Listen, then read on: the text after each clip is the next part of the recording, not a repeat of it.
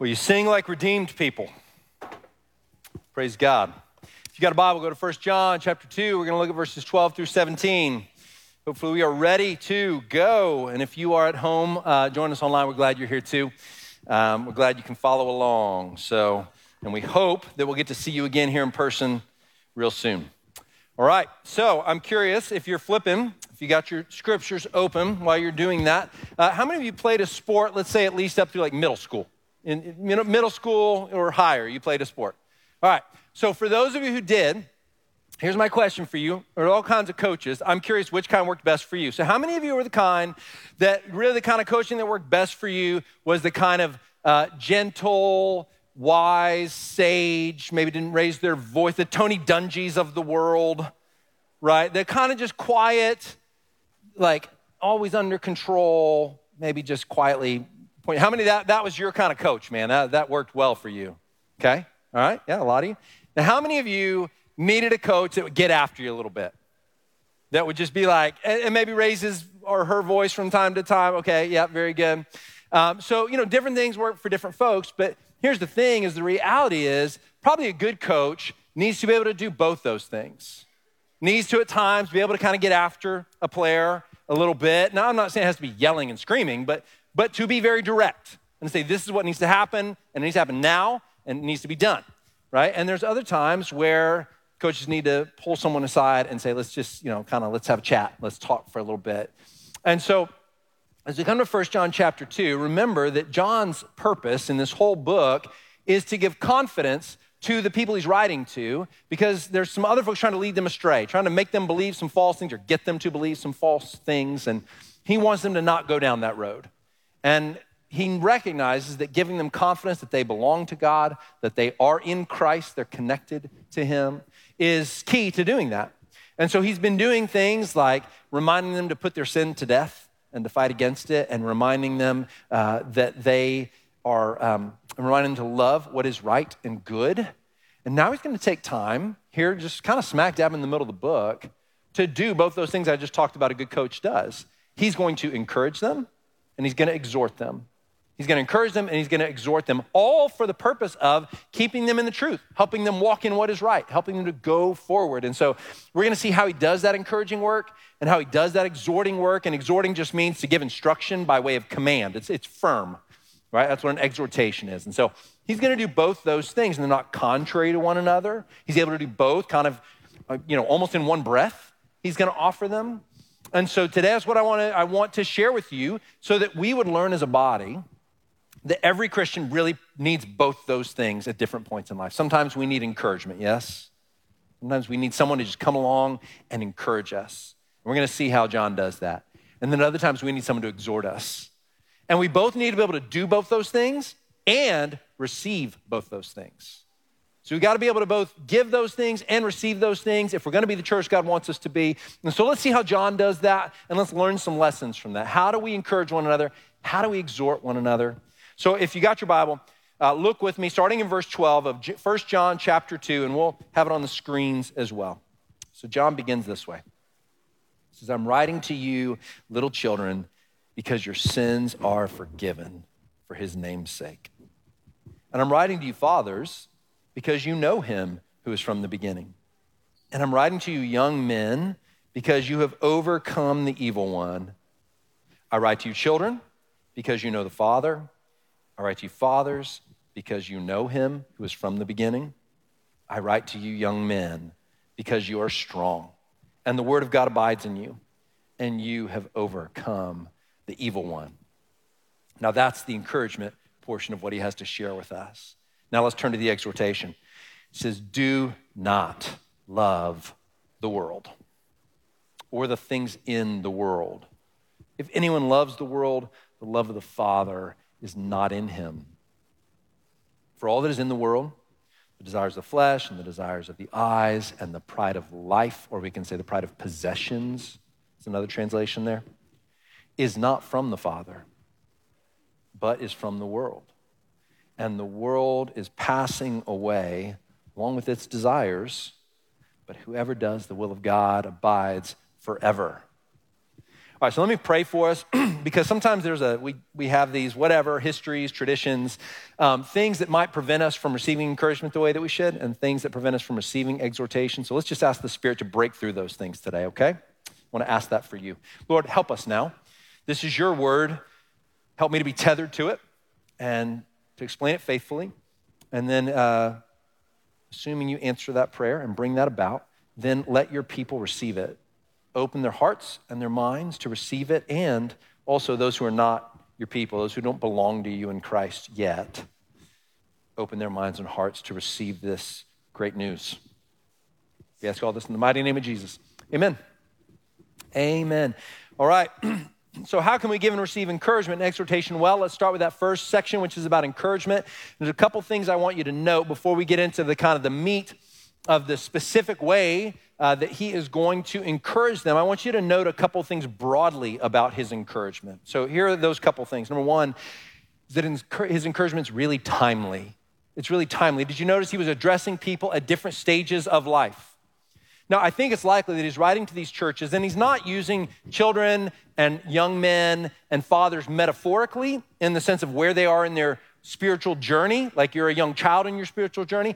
I think he's addressing them almost by age categories with the presumption that as we grow older, we grow more spiritually mature. Now, that's not always true if we don't invest in our spiritual life, but he's going to operate from that assumption. He's going to say, here's the encouragement that children need. Here's the encouragement that those who are in their teen and young adult years need. And he's going to say, here's perhaps the encouragement that those who are further along in life need. And so it's timely encouragement. The best encouragement is always timely, right? The best encouragement is always taking into account where we are in life and what we need, and usually isn't necessarily super broad, but is very much contextually specific for us. So, for instance, one of my favorite things is to be praying and have the Lord just lay someone on my heart that needs a specific word of encouragement. And it's always so encouraging to me, and I think to them, and I've been the recipient of this as well, when you go and you say, man, the Lord just put you on my mind, and there was a specific thought that I had. I wanted to share it with you. Maybe it was a verse. And when they respond with, man, you would have no way of knowing this, but this specific thing was going on in my life, and how you're encouraging me is just the most meaningful thing today. Have you experienced that before? If you've experienced someone coming to you with a very specific and timely encouragement, you know how deeply edifying that is, satisfying it is. And it's satisfying to be the one who delivers it, and it's satisfying to be the one who receives it. And so timely encouragement is really an important aspect of encouragement. Now, the second thing I want you to note is that his encouragement is God-centered, not human-centered. John does not spend a lot of time talking about just who they are in their natures. He talks about who they are in God and what God has done. The most meaningful kind of encouragement. I mean, we can encourage one another. It's not wrong to say, man, I love this trait that you possess. I love these things about you. That's good. We do that with our kids and our friends all the time, and it's right. But we're coming up a little short of where we really can bring meaningful encouragement if we don't connect those things about a person to God and what he's done in their life. The most meaningful kind of encouragement is always God-centered encouragement. And that's what he's saying. He's saying, do you see that in God, through Christ, you are these things? He's offering this radically Jesus-saturated, God-centered kind of encouragement. And as we encourage one another, that is really important that we be people who encourage based on the work of Christ, not just because the other kind, even though it can be helpful, it can come across as maybe flattery or somewhat empty or depends on me maintaining that thing about myself. And then when I don't maintain that thing about myself or I don't live out of that character trait, then maybe I'm less valuable. Do you see how you can rise and fall with human-centered encouragement? But God-centered encouragement is centered on what he's done, and what he's done never changes. And he never changes. And so to have God-centered encouragement is deeply meaningful. Last two things here before we get into kind of the specifics is he speaks in terms of a realized identity. So he talks to them as children of God, as those who are strong because of Christ and what he's done in their young years, as those who know the one who is from the beginning. And he's saying something about their identity, and he's not hedging. He doesn't say, well, you're this, but you're not really fully there. What he's doing is he's speaking to a theological place, a theological concept called positional sanctification.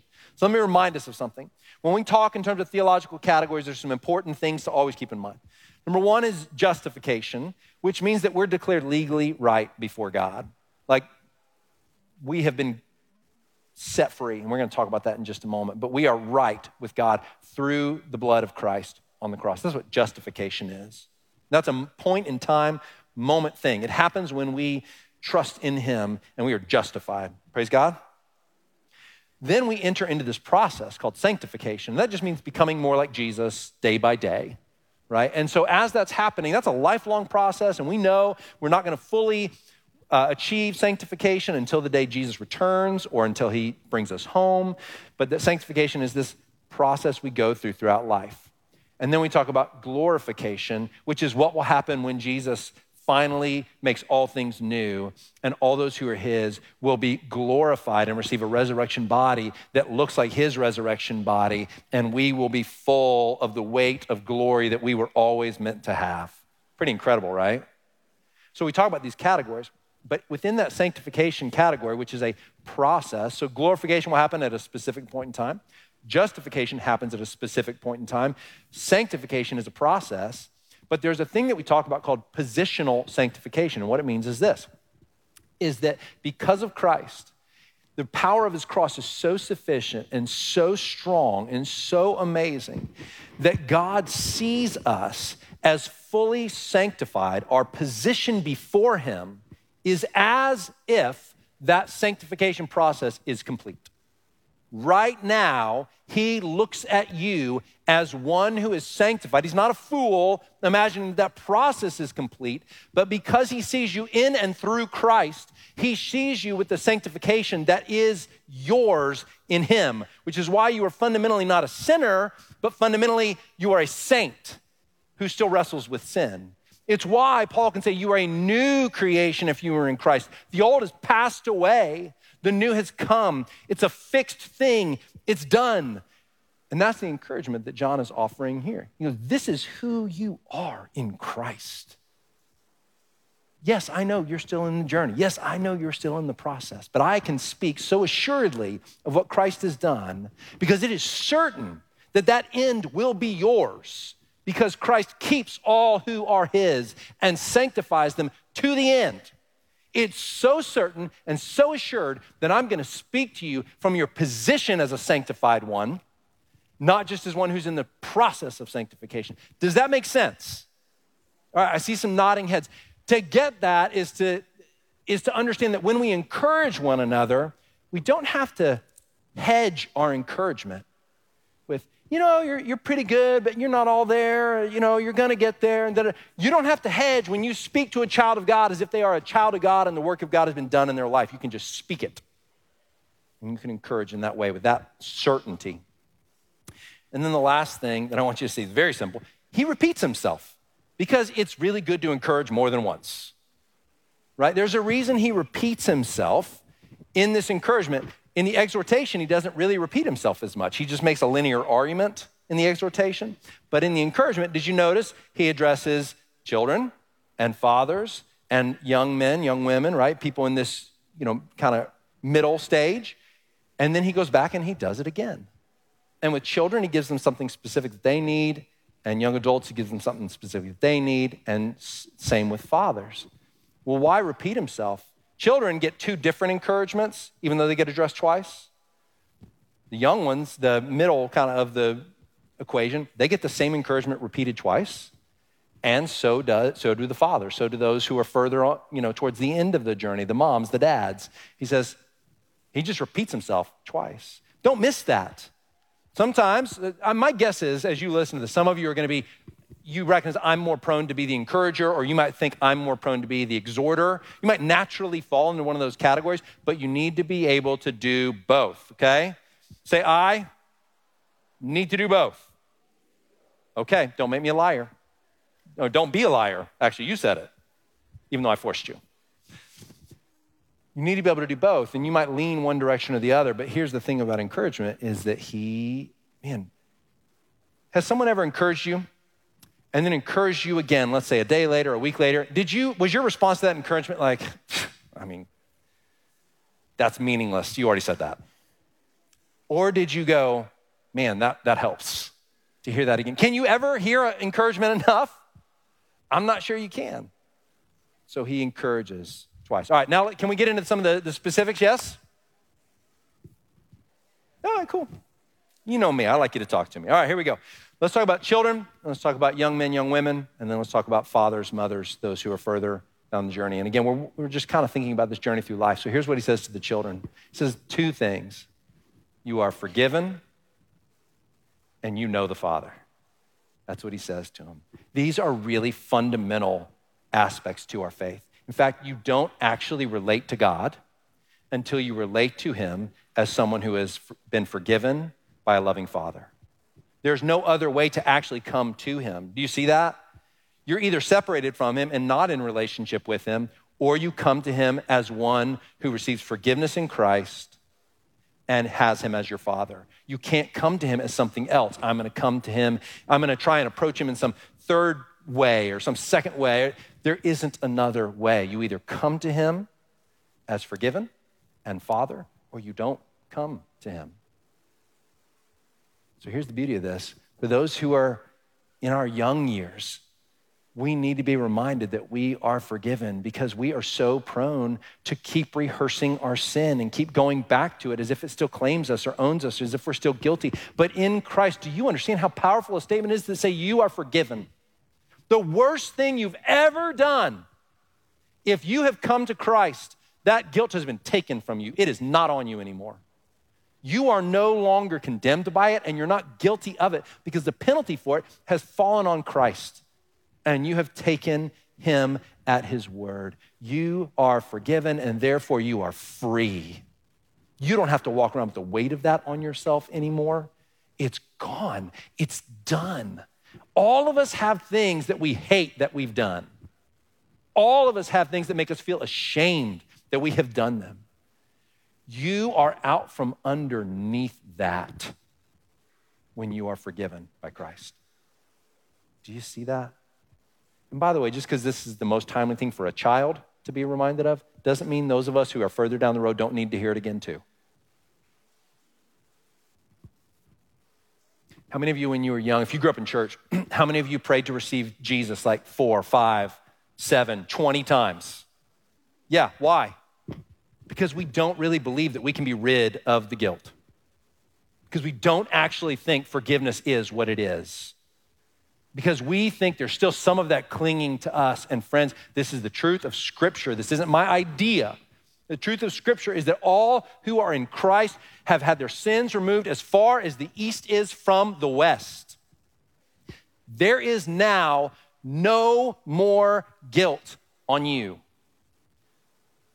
And you can't relate to God rightly until you receive that, until you believe that. And you need to believe it about each other too. The second thing he says, children, you have a father. So just in case, someone might hear that and go, well, okay, so God made this like mechanical way for people to not be guilty anymore. Because he, you know, for whatever reason, he decided he wanted to have people in heaven or whatever. And so, you know, he went through these steps and he sent his son. And so now there's this mechanical kind of forgiveness that's offered to me. Lest you think that, he says, not only children are you forgiven, you know the Father. He's conjuring up, regardless of what you think a father is, whatever image you have in your head of fatherhood, let the Scriptures define it. Don't let your experience define it. He says, this is what a father is. He's full of love and patience and steadfastness. And yes, he instructs and guides and disciplines, but he is so glad to call you his. Say, that's my son, that's my daughter. He's overjoyed to claim you as his own. One of the richest experiences any of us have in life is when we have a parent who says, that's my boy, that's my girl. They're mine. I heard someone tell a story this week, and it was really powerful about that kind of fathering relationship, about a set of parents who had two kids, one who was just an A student and excelled and thrived, and they were in a play, and they went to the play, and they were the star of the play. I mean, their daughter, she was just like, every line was so eloquently delivered, and it was just so wonderful.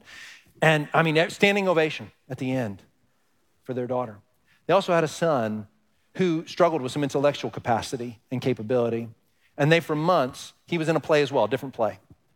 And for months, they went over in the car.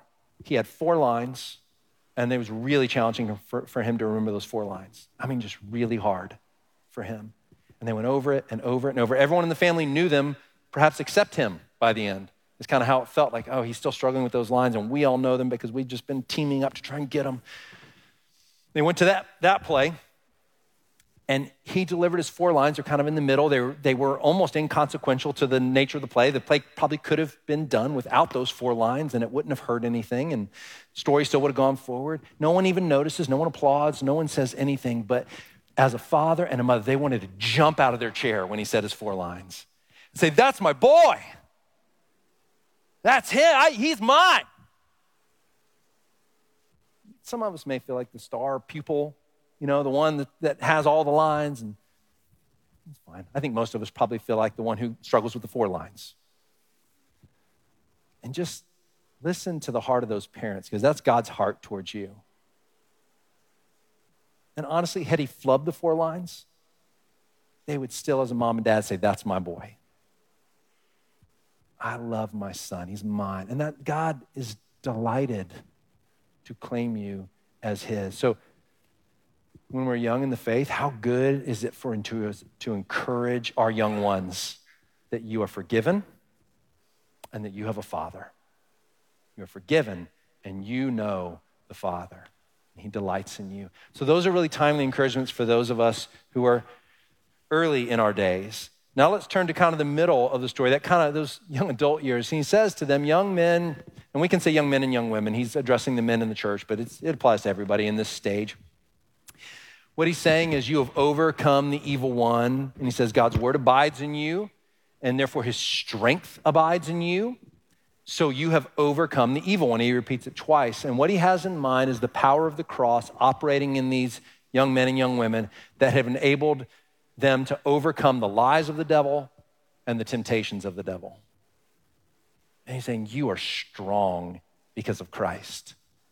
His cross has enabled you to overcome. Now, why is this timely encouragement? Because, friends, we need to, especially if you're in these young adults, if you're like high school, I'd say middle school, high school, kind of out of the child stage, but maybe not yet into kind of a more, a little later in life. So I don't know what age group necessarily to say, other than like, kind of teens, young adults. Here's what I would say to you. You need to embrace this. You are more susceptible to temptation during these days, because God has filled you with passion, but you haven't yet had the years to apply the work of the cross into a place of maturity. It takes time. So it's no fault of yours, and it doesn't mean there isn't great power moving through you and in you and wisdom being given to you and God moving through you mightily, but you need to understand that you are susceptible to temptation in a way now that as you grow to maturity, it's not like temptation ever goes away, but you've won enough battles and fought enough fights and won enough that you know how to do it. You keep walking it. You keep appropriating the work of the cross long enough. Certain battles that are really fierce early in life become pretty commonplace later in life. You go, yeah, you're not getting me with that one. As you move along in the journey, praise God, because otherwise, if every temptation was as fraught and as difficult and as painful as it were in our younger years when we're like 75, that would be brutal. But as we grow to maturity, we learn to win battles. We learn how to appropriate the cross. We learn how to apply it and walk in it. That's what maturity in Christ is, yes?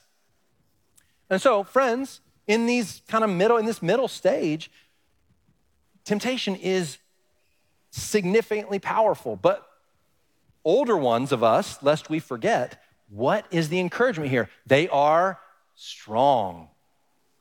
Don't dismiss the strength of our young adults, of those who are in these days, because most of the movements of God, of revival that have happened, do you know this, have happened through people in this stage of life. Because there is a passion and a zeal, and God uses it. Praise him for that. Don't dismiss it. Embrace it. Love it. Raise it up. If you're not raising up a younger generation to be used of God and imparting wisdom to them and fanning the flame of their gifts, you are missing something. So here's what I would say. Recognizing that you're more susceptible during these years, he says you have overcome. So let's just say, he's not saying you've overcome in your own strength. He's saying you've overcome. When he's talking about the overcoming, what he's saying is the cross is the devil's death nail. The devil at no point wins over the cross. There's not a day where the devil wakes up and says, the power of the cross is not sufficient to beat me and my lies and my temptations again today. That day never comes. The cross has sentenced him forever. Now, he still has some influence. He still has some opportunity in these days, but he is essentially dead as a doornail. That is his future. He knows it. And he's gonna go in his death throes with as much violence as he possibly can to take down the Church of Christ and make them ineffective, but he is not the one who overcomes. We have overcome through the cross. And what that means is we appropriate the work of the cross through faith by reminding ourselves of what is true of us covered in that blood and its power to overcome temptation. So I do not have to yield to temptation. And we have the power of the ethic of the cross to appropriate and say, what does humility look like? What does truth look like? What does godliness look like? What does self-sacrifice look like? These are all the ethics of the cross, yes? And so we take up that instructional nature of the cross, and we take up that internal power of the cross by faith, reminding ourselves that this is me. I have overcome through the sufficiency of the cross, and as I appropriate those things, I take them up and make them mine. And I say, this is me. I overcome sin. I overcome temptation. Faith overcomes. Faith overcomes. Not discipline, not grit, faith. And so we go back again and again and again to the appropriation of the work of the cross into our life, bit by bit by bit. So encourage one another, especially our young men, young women, with how strong they are in Christ. Now let's turn to fathers and mothers, the last group that kind of gets addressed, those who are now further on in the journey of life. And he says to them, did you know, what does he say? You know the one who is from the beginning.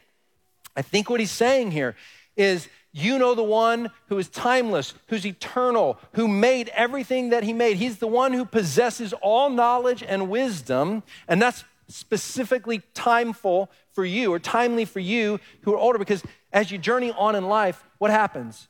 You get more responsibility. You have more influence. Things get a little weightier. Do you remember when, some of us who are a little older, remember when we weren't in charge of anything and that felt pretty freeing. And now we're in charge of maybe a lot. And that feels weighty because our children depend upon us. If we have children, maybe we lead a business, or we are spiritual fathers and mothers to others. And there's a weightiness to being at that stage of life. And what he's saying by way of encouragement is, you know the one who has all the wisdom that you need. So let me ask a question. Let's just do a 101, because it's good to remind ourselves of this. Is there any wisdom that God does not possess? Okay, good, fantastic. Whew, I got worried there for a second. Now, James chapter 1, verse 5 says, if any of you lacks wisdom, let him ask God, who gives, does anybody know the next word? Generously, lavishly, generously to all, and it will be given. So, we already established there is no wisdom God does not possess. There's no shred of knowledge he doesn't have, and there's no way of applying that knowledge in a wise way that he does not know how to do. And then he says to us, by the way, if you ask me, I will give it to you. Did he say, maybe I'll give it to you? No, he said, I will give it to you. Now, we have an instruction after that that says, but ask in faith. Not in a double-minded way, doubting as to whether or not he'll give it to you or not. Go to him in faith that he will give it to you, because he's promised. He delights to give you wisdom. So he doesn't lack any. So there's no chance that we're gonna go to him and he's not gonna have what we need. And he is willing to give lavishly, generously. So whatever situation you face, those of us who are a little further on in the journey, is there any wisdom that he will not grant us that we need? If you need it, it will be yours. Take him at face value. Can we do that? Take him at face value? Now, let me say one more thing by way of learning to encourage each other, because in the same way I said those of us who are older, let's make sure we encourage our young men and young women that they are strong, they have overcome the devil, they don't have to succumb to temptation, and let's platform them to use their gifts and their skills. Those of you who are a little bit younger, young adults, children, you may not realize this because you're probably used to kind of receiving guidance or instruction from those of us who are older, but it is really meaningful when someone who is younger says to those of us who are older, I love seeing your wisdom. You are wise, and I love that wisdom. You might think that you don't have that kind of voice, but let me just ask, those of you who are older, would that be meaningful to you if a younger person said, man, I see wisdom in you and I love it? Yeah, it would be. So let's encourage one another, yes? Now, before we go to exhortation, let me remind us why this is so important, because again, what John is trying to do is not let them be led astray. And the reason encouragement is necessary, I mean, it's like a record scratch, this little section here, because he's been so busy talking about hate, sin, and love, righteousness, and even talking about his own position, like here's why you should believe me and not them. It just feels almost odd that he just pauses and goes, I'm just gonna give you 12, 13, 14. I'm just gonna give you these verses now, these 3 verses in the middle of this whole thing, just to encourage you, just to tell you what's true of you. The reason he's doing it is because it's so necessary to keep them from going astray, to keep them from believing false things. If you are not constantly sort of receiving the encouragement you need, you can get so bogged down under the weight of what feels like commands and instructions and other things that you can get disheartened, and disheartened people go astray. Disheartened people look for their satisfaction somewhere other than the truth. And so he takes time to encourage. Never miss the power of encouragement, yes? Never miss the power of encouragement. Sometimes we run to exhortation, and what we really needed to do was encourage. It helps guard us from false things and from going down the wrong path. Now, the exhortation, let's turn to that. And let me just do the same thing I just did there. Why is exhortation necessarily? And then we'll make some observations about how he exhorts and some of the specifics. But as you think about exhortation, maybe think about it this way. Why is exhortation also necessary to keep them from going astray? When I was, in my 20s probably, I led a group of students, high school students, to on a mission trip to Africa. And we had this unusual circumstance. We had something kind of go wrong, and there were only flights. So we flew into Kenya, and then we were gonna fly from Kenya to Sudan. And there were only flights for half our team, there were a few flights that weren't there. And so when you're leading high school kids, that makes you nervous. Like, we gotta get from one country to another country, and I don't have all the airplane tickets. So I sent one leader ahead with most of our team, and I stayed back with a couple other members of our team. We had to wait 24 hours for another flight. And while we were waiting, the next day we were walking down the streets of Nairobi. And as we were walking, something happened to me that was completely unexpected. Now, at that point, I had more hair than I have now. Like I had some sandy blonde hair, which is unusual for Nairobi, Kenya. It's a different kind of hair than is typically on the streets of Nairobi, Kenya. And out of nowhere, I feel one high school kid here, one high school kid here. I'm walking. They both happened to kind of turn. Their eyes got like saucer size. And I felt something just hit me on the top of the head. And then in front of me, what felt like a 12-foot wingspan of a bird just flew. And I almost lost it, because this thing had tried to grab my hair. It must have looked like something to build a nest with, I don't know, and just taken off in the other direction. And I thought, I didn't get a great look, but everything in me wanted to be like, he could have just taken my head off. Like, I'm envisioning just being pulled by my hair off the ground. I'm sure the wingspan wasn't 12 feet. It was probably like 2 feet, but it looked like 12 to me. And both the boys were like, did you see it? Did you see that? What was that? I don't know. And we went back and forth. One of the things that happens is when something that you're not expecting hits you and surprises you, you're not scared in advance, but afterwards you have like fear on the other side of it. Have you experienced that? So you're just like, oh my goodness, you're shaking. I'm like struggling to walk after that because I'm thinking like, what just happened? I had no concept of that. This is why exhortation is so important, because falsehood sneaks up on us. And in particular, the falsehoods that he's going to talk about here, putting all the meaning of your life in material possessions and being greedy. These are things that sneak up on us. We don't see them in advance. And why exhortation is so important is because it's the equivalent of saying, there's a bird behind you, look out. Duck.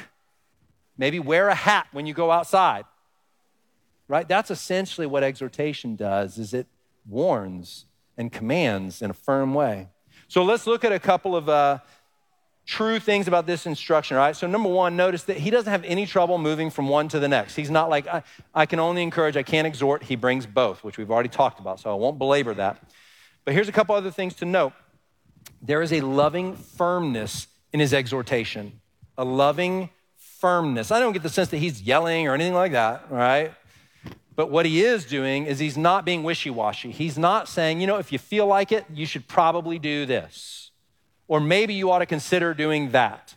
He is instructing them from God's truth, and he's not afraid to speak definitively. He's saying, this is true. Do not love the world. Period. End of sentence, right? I mean, he just says it. So exhortation given succinctly and directly is really helpful. Then the same thing that's true of the encouragement is true of the exhortation. It is God-centered, not human-centered. So he's not spending his time exhorting them with his own opinions or his own thoughts. To be honest, if you're just giving people your ideas, you have no business exhorting them. The only business any of us have bringing in exhortation is when we are applying something true according to God's word. That's the only appropriate kind of exhortation. Now, you can give opinions and advice. Usually wait till they're solicited, please.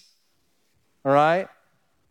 Feel free to do that when it's asked for, but please don't make that sound as if it is definitively the truth that someone must obey. The only truths that any of us must obey are the truths given in Scripture to us that we must then apply. So even if you're giving an application of truth, please couch that as, here's what I would think would be a wise application of this truth. But when you exhort, exhort according to the word of God, not according to your opinions. Fair enough?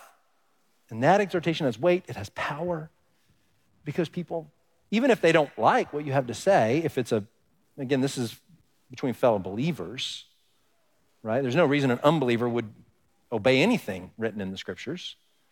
But for a believer who should obey the Scriptures, it will carry weight. It will carry power.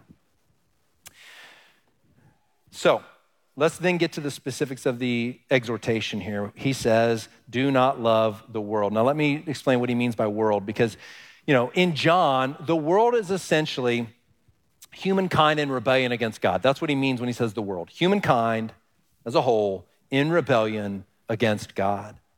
Now, here's what he says in other places. John, like in John chapter 1, verse 5, in John's gospel, he says, the world lies in darkness and sin.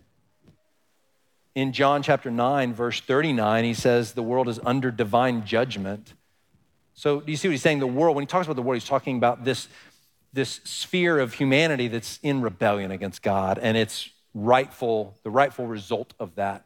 But he also says in John 3:16 that God loves the world and sent his son to redeem it. So God's done something into that rebellious sphere of activity. So what John doesn't mean when he says, do not love the world, he doesn't mean don't love people, because clearly Jesus loved people and told us to love our neighbor, okay? So he doesn't mean don't love people. And when he says, and don't love the things in the world, he doesn't mean don't enjoy good food or good drink. He doesn't mean don't enjoy the good gifts that God has given. What he means is this. The best way I can sum it up for you is to say this. He's saying, don't embrace the values of a rebellious world that hates God. Don't live according to the same values that those who do not love and want to follow God live by. So please don't hear some kind of false aesthetic notion that says, I can never enjoy a good meal because I'm not supposed to love the things in the world. Not true. God has given us all those good gifts to enjoy and to use as forms of worship. We are not meant to be, aesthetics in the sense of, if you're not familiar with that word, it just means people who are kind of like bare minimalists. We can't ever enjoy anything, right? But what he's saying is this rebellion against God that defines the very nature of the world. Don't embrace its way of operating. Don't embrace its values. Don't live according to that and love those things. Because, what does he say? If the love of those, if that is in you, the love of the Father is not. And he intentionally uses Father to, again, bring that warmth of affection. He doesn't say the love of God is not in you. He says the love of the Father is not in you because he wants to help you see that your Father loves you and your right response is to love him. You should love the Father as he loves you. And you're not loving him if you are embracing the values of the world. If you're living according to those values, things like self-reliance and greed and materialism. And that's he's gonna get into the specifics. And what's interesting is you might expect, especially when he talks about desire, that he would be talking about things that are physical, related to intimacy and those kinds of things. And you might think that's what he's gonna talk about. That's kind of where your brain naturally goes. You think about desires and desires of the flesh. That's not actually where he goes. He goes to greed, covetousness, and materialism. That's where he goes. So look at the next phrase then. When he uses these phrases down in verse 16, he's defining for us what love of the world looks like. It says, for all that is in the world, the desires of the flesh. Now that first phrase there is a broad category, and the next two are gonna fill up that category. They're gonna fill it in and tell us what it means. So the desires of the flesh, living in a way that I lust for material or for things in the world, right? Then he says, desires of the flesh and the desires of the eyes. What he's talking about there is coveting something you don't have. You look at it, you want it, you don't have it, so you covet that thing. And closely related is greed. And then he says, and the pride of life. Now, most commentators there say a good translation is pride of possessions. In other words, the opposite side of the coin. Putting your value and your worth in the things that you own, in material possessions. Those are One is what you might struggle with if you don't have, coveting, wanting what you don't have. Pride of possessions is what you would probably struggle with if you do have, right? And he's not saying it's wrong to have, it's wrong not to have. He's not saying it's wrong either way. What he's saying is when you place your desire on those things as the sum total of what gives life meaning and purpose. I've been reading Calvin and Hobbes to my kids. Anybody read Calvin and Hobbes? Love some good Calvin and Hobbes. My mom found my treasure trove of old Calvin and Hobbes book, and probably because she wants to get them out of her house, sent them to me. And so I've been reading them with the kids, and the other night I was reading Deacon, and I came across one that I thought was awesome. Calvin loves chewing gum, and so he's collecting Captain Napalm chewing gum cards. And he goes to Susie, who's like his frenemy, He's always throwing snowballs at Susie and doing hard things to her and yada, yada. She's a yucky girl to him. And so he says, Susie, do you want to get together after school and trade Captain Napalm chewing gum cards? And she says, I don't collect Captain Napalm chewing gum cards. And then the final box of the comic is Calvin. She's walked away and Calvin goes, it must be tough to have no purpose in life. It made me laugh. I don't think Deacon understood why I was laughing. But what Bill Watterson writes that comic. What Watterson is doing, the reason that's funny, the reason we all just laughed, is because we recognize how ridiculous it is to put our value in Captain Napalm chewing gum cards, that's our purpose. But is it any less ridiculous to put your value in getting a boat or a lake house or a bigger bank account? Those are just the Captain Napalm chewing gum cards for 60-year-olds instead of 6-year-olds. Now again, nothing wrong with having those things. But making that your purpose, what gives you value, it's no sillier than Calvin, or no less silly, I should say, than Calvin. And that's the exhortation that John says, don't love the world. You wanna know if you're loving the world? Look at how you're handling your material possessions. Do you covet what other people have? Are you full of greed, wanting to hang on to every little shred of what you have? Do you love material possessions so much that getting them is what gives you a sense of value? Now, again, these aren't the only things that would mark the love of the world, but it's very telling that that's where John chooses to go, isn't it? Because I will say, I think greed and materialism hide themselves from us far better than just about every other love of the world category. When we lust in a way related to sexuality, we know it. It doesn't really hide itself from us. It's like right there in front of us. When we lash out in anger, we can't hide that. We see it, we know it. We're like, yeah, I'm spilling over in anger. But when we're greedy, we can tell ourselves somebody else is greedier than us. When we want things because we think that's what is going to give us a sense of satisfaction in life, we just look to what others have more than that. I just want this. I only want the 20-foot boat. I don't want the 40-foot yacht. It's just so easy to hide itself. I think that's why John is going there, because he's saying these things are deadly. And he's exhorting us, don't love the world or the things in the world. Now listen, there's only one remedy for this. And perhaps I always feel like, and I'm probably wrong to feel this way, but I feel like whenever I keep giving you the same remedy over and over and over again to this, that you're just like, give us something else. You probably aren't thinking that, but I think you think that. Because there's only one remedy, and it's generosity. If you want to get rid of the pride of possessions where you put your value in the things that you own, then you have to be sacrificial in your giving and joyful in your giving and intentional in your giving. You need a plan for being generous with your material things, to give them to kingdom causes and to put your money to use for things that are eternal.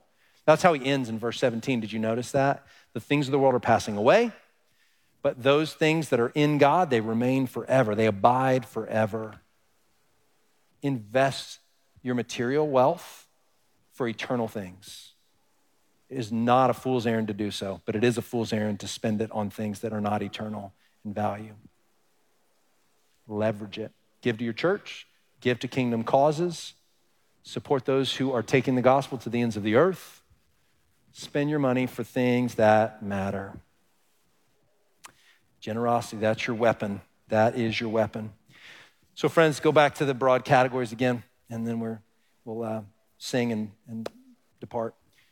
We have to be able to have the relationships within our body. If we're gonna be the church God wants us to be, we're gonna have to be able to encourage one another deeply and meaningfully and timely, and we're gonna have to exhort one another. We're gonna have to be able to speak those truths to one another to help each other know when danger's coming from behind and we don't see it. Encourage and exhort for the glory of God and Jesus. Let's pray together. Lord, thank you so much for your word. Thank you that it goes places that we might not want it to go because it's hard to hear. We see ourselves reflected in it, but thank you also for the gracious encouragement that you offered us today, that we are your children, we are forgiven, we have the Father, we know the one who's from the beginning, that we are strong and have overcome the evil one through the cross. Man, we needed to be reminded of that. Thank you. You're so gentle with us and kind. Thank you for offering that. Thank you for the exhortation not to love the world. Would you send your Spirit's power moving through us so that we might walk away from the love of the world and be marked by the love of the Father? We pray it in the name of Jesus. Amen.